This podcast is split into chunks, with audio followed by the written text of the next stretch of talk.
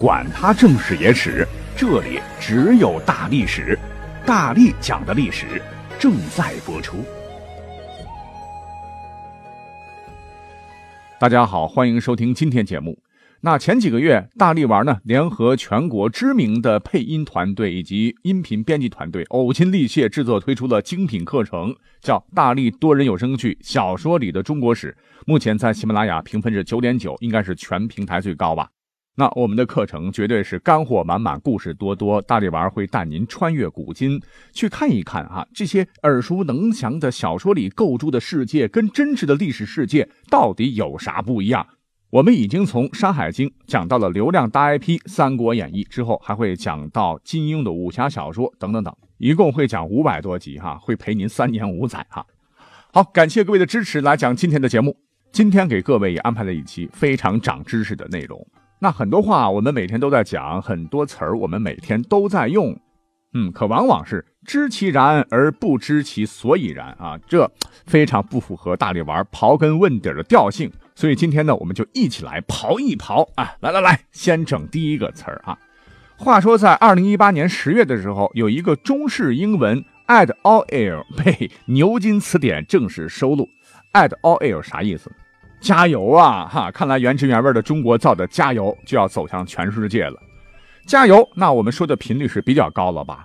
啊，字面上意思就是给运作的机器或者车子之类的添加燃料油，或者是加入润滑油。更广泛的用法呢，就是对自己或别人的一种鼓励和助威。哎，我们每次遇到人生挫折的时候，比方说失恋了。啊，又失恋了，又又失恋了，又又又失恋了。这个时候我们要鼓励啊，兄弟姐妹啊，千万别灰心呐，加油加油啊，再加油！你看志玲姐姐都嫁了，那也很多朋友也一直觉得哈，用加油当做鼓励，其实是源于给汽车加油啊，寓意着加完油以后呢，就有了更多的动力啊。其实这个说法听起来合理，但并不准确哈，它的起源特别久。因为在古代嘛，没有电哈，都用油灯照明，啊，为什么不用蜡烛呢？因为蜡烛费用高，像我这样的老百姓在古代那用不起呀，只能搞个小碟子、小碗，用棉花做个捻，然后浸润动物的油脂或植物油，点着这个鸟啊来照明。那如果油没了啊，就得给碗里添一点儿。所以“加油”这个词啊，古人老早就用了。不过，加油作为一种鼓励的话，是从什么时候开始的呢？哎，这就比较难说了。可是有很多朋友会说，这个我知道啊，我从小就听大家说“加油”这个词儿，其实跟当年刘伯温和诸葛亮有关系。说是大明功臣刘伯温，那历史上也是神机妙算啊，竟然找到了诸葛丞相隐蔽了千年的墓穴。结果走进去啊，他发现墓穴中啊摆着七口大缸，这七口大缸呢，通过一根绳子连接在一盏油灯之上。其中有六口缸中的油都已经烧尽啊，唯有第七口缸中的油还有残缺。刘伯温走进官桥，哎，不禁是大吃一惊。只见一口缸上写着一行小字儿：“伯温，伯温，赶快加油！”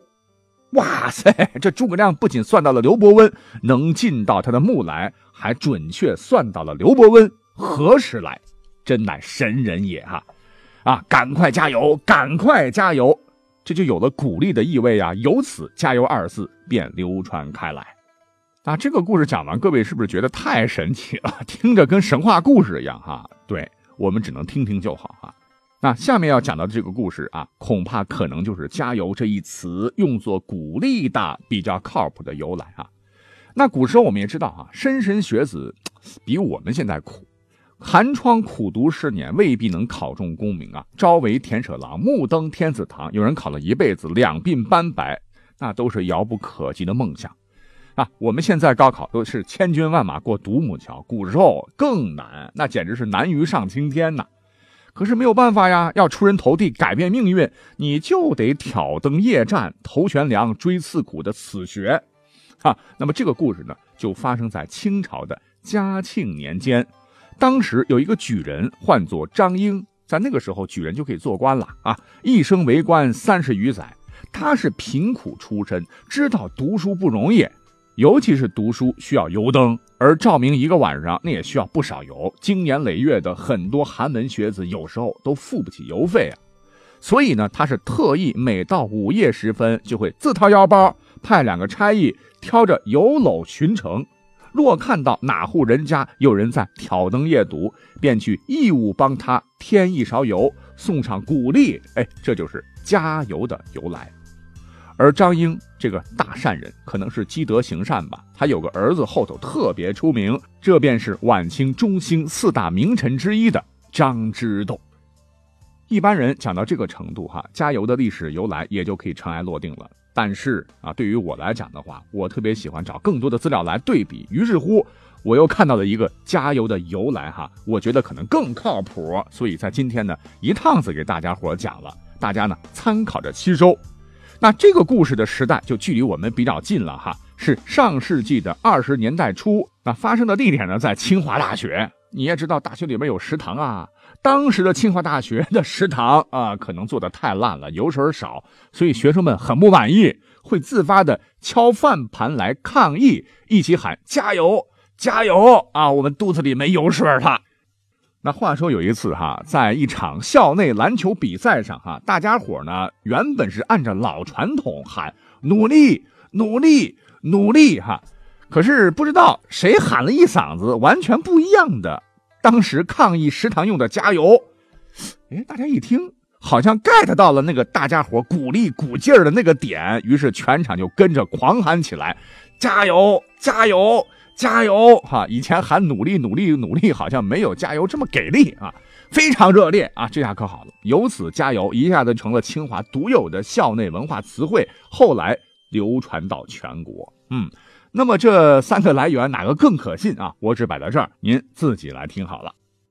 下面呢，真的要讲个好玩的哈。有人告诉我说，南方人好像不知道北方人，呃，说喝西北风是啥意思？喝西北风只有北方人懂啥意思？这是真的吗？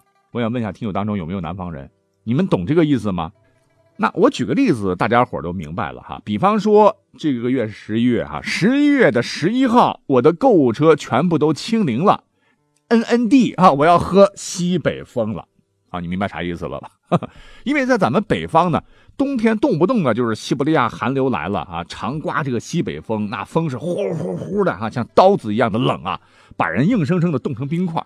那大冬天，如果你出去走一圈，一张嘴啊呜，肯定会被灌进一肚子的冷风啊，全身透心的凉，感同身受吧。所以我们就常用喝西北风来形容生计困难、提饥豪寒。其实呢，这里边也有一个小故事啊，不妨也讲一讲。说是在很久很久以前，哎，有一个十分吝啬的财主，不想花钱。却又想着给自个的儿子找个好的教书先生，那么到哪里才能请到一个光教书不用吃饭费咱家钱的先生呢？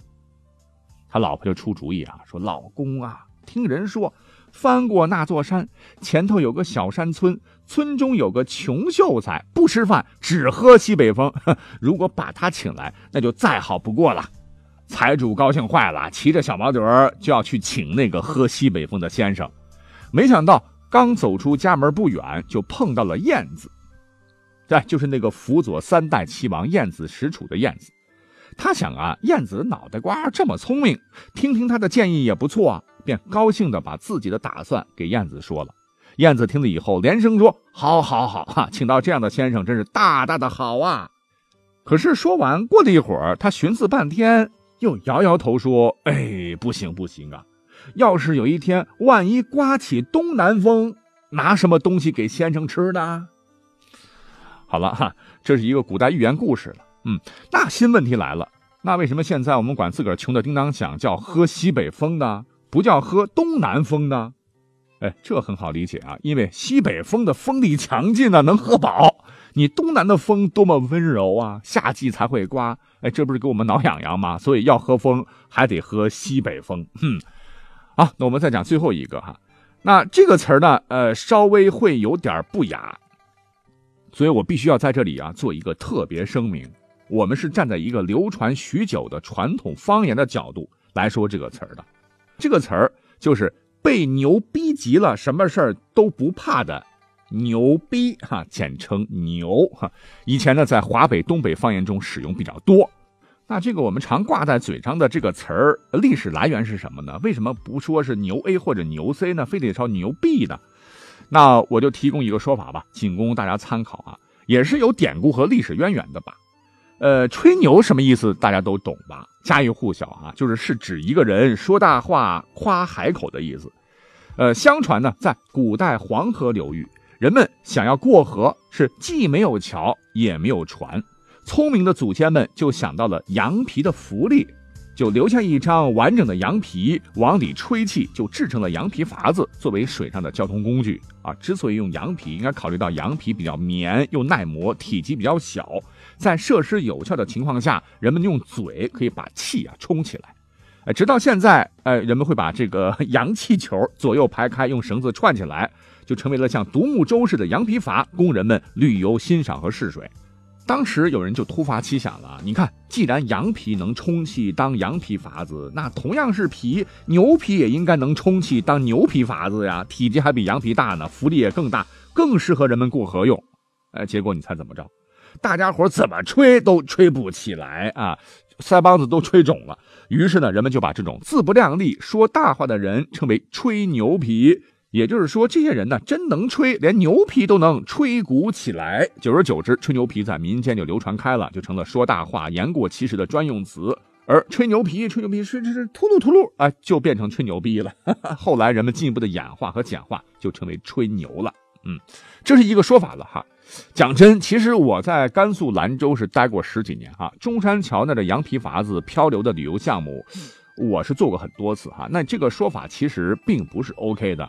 啊，前半段的说法我觉得还行，就是后半段的说法说牛皮吹不起来，我表示深刻的怀疑，因为我曾经当记者那会儿，专门做过几次牛皮筏子，因为曾经有个老筏子客说啊，最早黄河两岸摆渡的就是牛皮筏子，可是因为牛皮成本太高，一头牛多贵呀，而且制作起来要比羊皮麻烦，更不容易保存，所以渐渐的羊皮筏子就替代了牛皮筏子，呃，故而上面的说法。并不完全正确，为此呢，我又去专门找了找很多的资料哈。那么发现有一些专家经过认真的研究，说据词源考证，“牛币”这个名词呢，应该最早是来自于东北地区。首先说语态词“牛”这个名词的初始状态是来自于山东话语“拗”，执拗的“拗”，通假牛。你也知道，呃，东北很多就是当年闯关东从山东过去的嘛，“拗”。早期呢，就是倔强、倔拧的意思。那山东人一般形容不拐弯的人，就称“哎呀，这个人太拗了啊”。那么为何通假成牛呢？因为牛在耕田的时候，它是不会拐弯的。俗语中就把拗、拧就等同于牛了。后边那个 A 和 C 中间的字儿又是怎么回事呢？哎，这就得从东北的乡土文化来说了。因为有些话没有太多的含蓄和修饰，完全的彪悍啊，所以牛和币最终组合在一起是一种俚语的必然。好，那关于这个说法啊，专家说的是有鼻子有眼的，可能对吧？啊，我也只是搬到这里仅供参考。好，感谢大家收听本期节目，我们下期再会哦。别忘了可以看看我们本期节目介绍的那个精美图片哦，奖品在等着你，拜拜。